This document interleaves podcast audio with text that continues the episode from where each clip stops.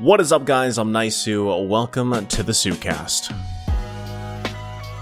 a podcast that dives into the world of esports, gaming lifestyle, and everything in between.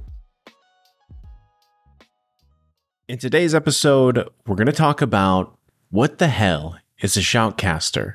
And the reason why we're going to talk about that is because from last week's episode, um, I have more and more people finding out, you know, about the podcast and whatnot. And I've had quite a few actually message me on my socials asking me exactly what it is a shoutcaster does.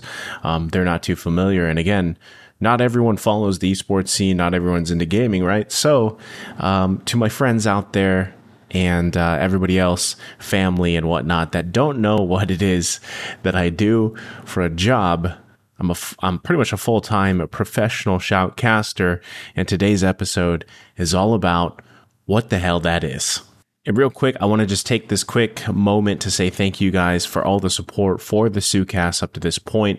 We're just around 300 downloads or so um, amongst all the platforms, and that's absolutely amazing. I really like that Buzzsprout lets me track that, by the way, because it's really cool because we're in, I think, 17 different countries and about almost 90 different cities at this point. So again, thank you guys so much for the support. Please do if you haven't give it a give it a rating wherever you're watching or a review if you can. All right. That being said, let's get to the episode. So, let's start it out here. What is shoutcasting, right? And if you just take the word and you divide it, right? You have shout, you have casting. And so obviously shout is talking really loudly and casting is pretty much derived from broadcasting, right? The broadcasting aspect. So in a way, you can kind of put two, one, one together, put two and two together here, and you have, uh, I'm pretty much broad in a broadcast it's a broadcast, and sometimes I shout. Now, the thing is, not all the time we're shouting, right? There are specific moments and places where you know a shoutcaster is actually shouting, especially depending on the energy or the hype of a game. But to make this simpler, for for someone out there that has zero clue about gaming and esports in general, basically my job is to commentate commentate over video games and a specific video game called Mobile Legends Bang Bang. It's it's pretty much a, a, five versus five game that is primarily played on mobile devices like phones or iPads. Um, but in the work that I do, it's pretty much all on phones, right? That's the regulation, and there's a professional league for it. So, again, if you don't follow um, and you're kind of wondering, man, is there actually a scene for that? There is, I don't know the the specific statistic, but if I recall, there's millions and millions of players around the world. Southeast Asia being one of the biggest. Um, and there is millions and millions of dollars into the scene, right? Into this scene. And so there's a whole professional league in multiple countries. And usually, it kind of like a sport, right? I know pretty much everybody listening to this is familiar with sports. There is always a season, kind of like a regular season for sports. There is a season where the teams, usually it's about 10 to 12 teams, they battle it out through the course of nine weeks, nine or 10 weeks. And there's usually a champion and there's a prize pool. Um, you know, there's MVP awards. And then after that, usually they go and compete in an international tournament versus other country champions. So, you know, recently I was in Malaysia and we just casted. Um, that was my first international tournament. So that was the Southeast Asia Championship. Now, later this year, there is going to be the World Championship. Well, specifically in January of 2023, the World Championship will be going on where, you know, teams of various countries compete, North America being one of them. So, yeah, again, the very basics, you know, the uh, explain it like I'm five explanation is I am a commentator over a video game in the professional scene. So, that is my main job. That is my work at this point and you know when i'm not casting within the season of the mpl or the the professional league there's so many other tournaments going on for this game that I also cast in, that I broadcast or commentate in, and uh, it's a whole thing. I mean, if you guys haven't seen the videos or the the the photos, like I said, it's a professional league, so we're all in suits. You know, there's a whole broadcast team behind it. It's usually live streamed to multiple platforms. There's usually um, hundreds of thousands of people watching live on the live streams. And now, with the pandemic kind of slowing down a little bit, we have live audiences once again you know for for certain tournaments so that's the simple way of explaining exactly what shoutcasting is now one thing i wanted to talk about though is a little bit more in detail about casting because you know a lot of people don't realize that there's roles. You know they know that there's two or three casters on the desk during a game but there's also roles. And just so you guys are aware you know what is my role? In the sense of a casting uh, desk, there is a, an anchor, a play-by-play, and a analyst. So each caster has a role that they fill, and that kind of divvies up the speaking points or the airtime during a game, so that one person isn't just you know taking everything, speaking about everything, so to speak. So my role is I, I've done anchoring and that's where we handle like sponsor spiels and we lead the show, we lead the conversation and whatnot. Um, I've also done color, but there is going to be no color in season 10. So we're not really calling it color caster anymore. It's going to be anchor or color, like that's going to be one person. And then the middle guy if I remember correctly, what they're doing for season 10. The middle guy will be play by play. So every time there's a team fight happening in the game, it's the play by play caster that's like, you know, doing everything like, oh, it's a triple kill, blah, blah, blah, you know, yelling and whatnot. Um, and then, of course, you have the analyst doing all the 200 IQ brain plays, right? So that's the breakdown there. And uh, if you listen closely, you'll kind of be able to pick out who's doing what. So now that I've talked a little bit about that too, the other thing is, you know, how did this happen? Right? How did we how did we go from being a teacher to being a professional shoutcaster. So it started again, like I had my whole streaming, you know, I had my whole streaming uh, stint, and I, I, I'm still streaming a few times a week right now, but the workload just doesn't allow me to stream the way that I used to. So anyway, with streaming, I used to do kind of this thing where I would be casting over my gameplay and I would post those little clips on social media, specifically TikTok. And you know, no one was really doing a lot of gaming videos for TikTok at the time. So I was posting these clips of myself on stream and then kind of casting over it. And it just got discovered by a current caster. Um, shout out to Butters, you know. Butters is the one that found my TikTok and then actually uh, linked up with him on social media to find out exactly the, the path I needed to take to become a caster. Because I always thought it was cool. I just didn't know how to get there, right? And you know, that's the thing. That's the thing with casting. For all the uh, aspiring or current casters right now, I think most of them will say there isn't like a super clear path if you want to be a caster. You either know someone or you got involved in it or you're casting, you know, community tournaments. Um, sometimes you're casting for free. And for me, the instance was I got discovered, I got put into a workshop for a different game and I was training for that game for months, literally three to five months, and was casting, you know, little tournaments here and there. But eventually I had an audition for a big opportunity within that game. And, you know, cut to cut the story short, I didn't get it, which led me down the path of, for a lot of you listening to this, will probably remember Caster Search 2021 for the MPL season eight. And I joined that. And quite honestly, I was a little worried. I was a little worried because I pretty much had zero experience as a caster, right? I mean, I had very little experience as a caster. And at the same time, I had not casted Mobile Legends. And I had even quit playing Mobile Legends at the time because I was focusing on a different game.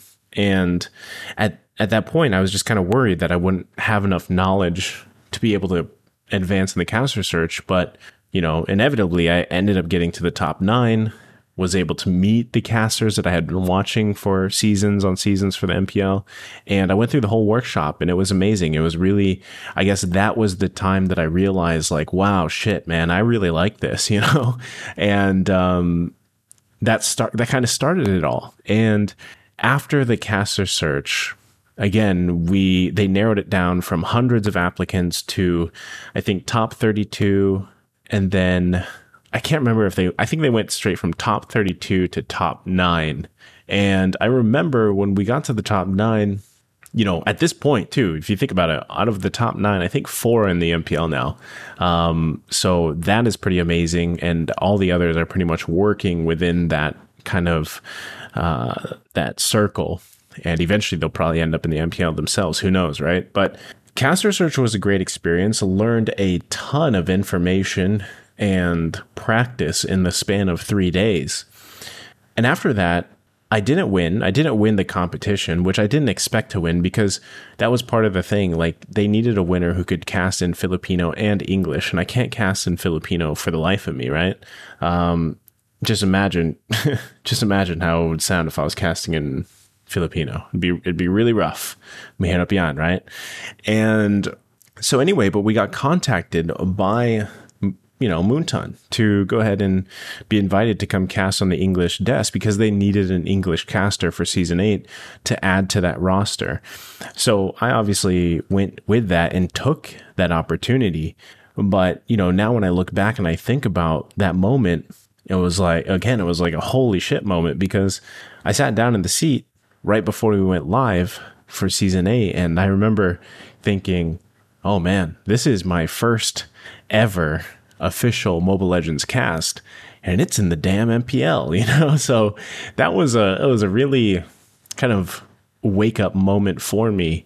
And when I go back and listen to my season eight cast, I just don't like it. Right? I've obviously learned a lot in the past year and two seasons now, and then MSC, of course to improve and refine my casting ability, but I still know that I have a lot of room to grow even.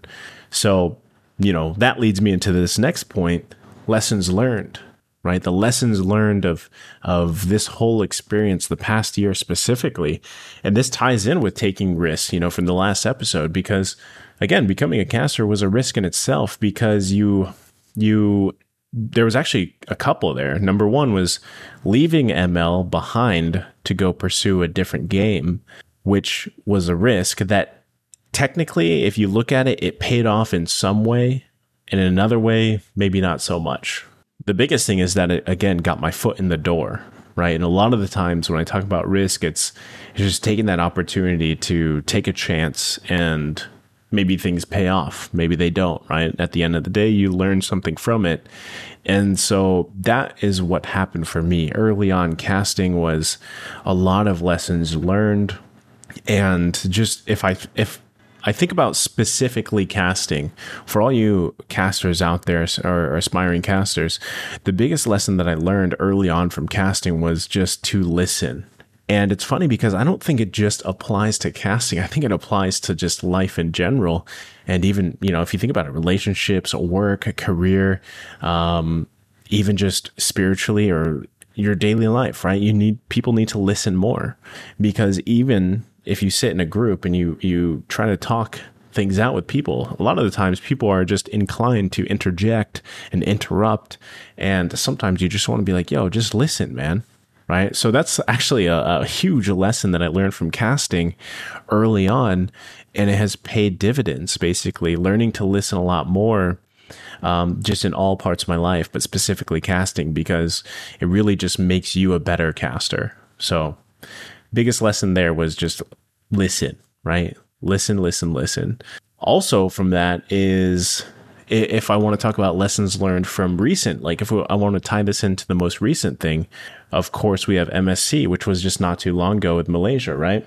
And there, the biggest lesson I learned from there that I would love to be able to share, especially with other casters, is just teamwork. You know, you learn teamwork very well when you have casters from different regions come together and it's a trio cast. It's three people on the desk, and some people are doing roles that they're not used to, and you have to make it sound professional, right? So MSC, the casting lesson learned there was just to learn to work with a variety of characters and people, individual personalities, you know, the, the and strengths and weaknesses and all that falling into place.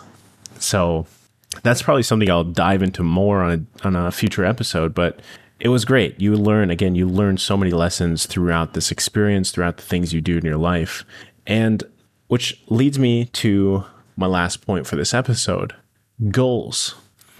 Goals as a caster right? Again, we started the episode talking about what is shoutcasting, mainly to just get the point across of where I am in my career, what is my career.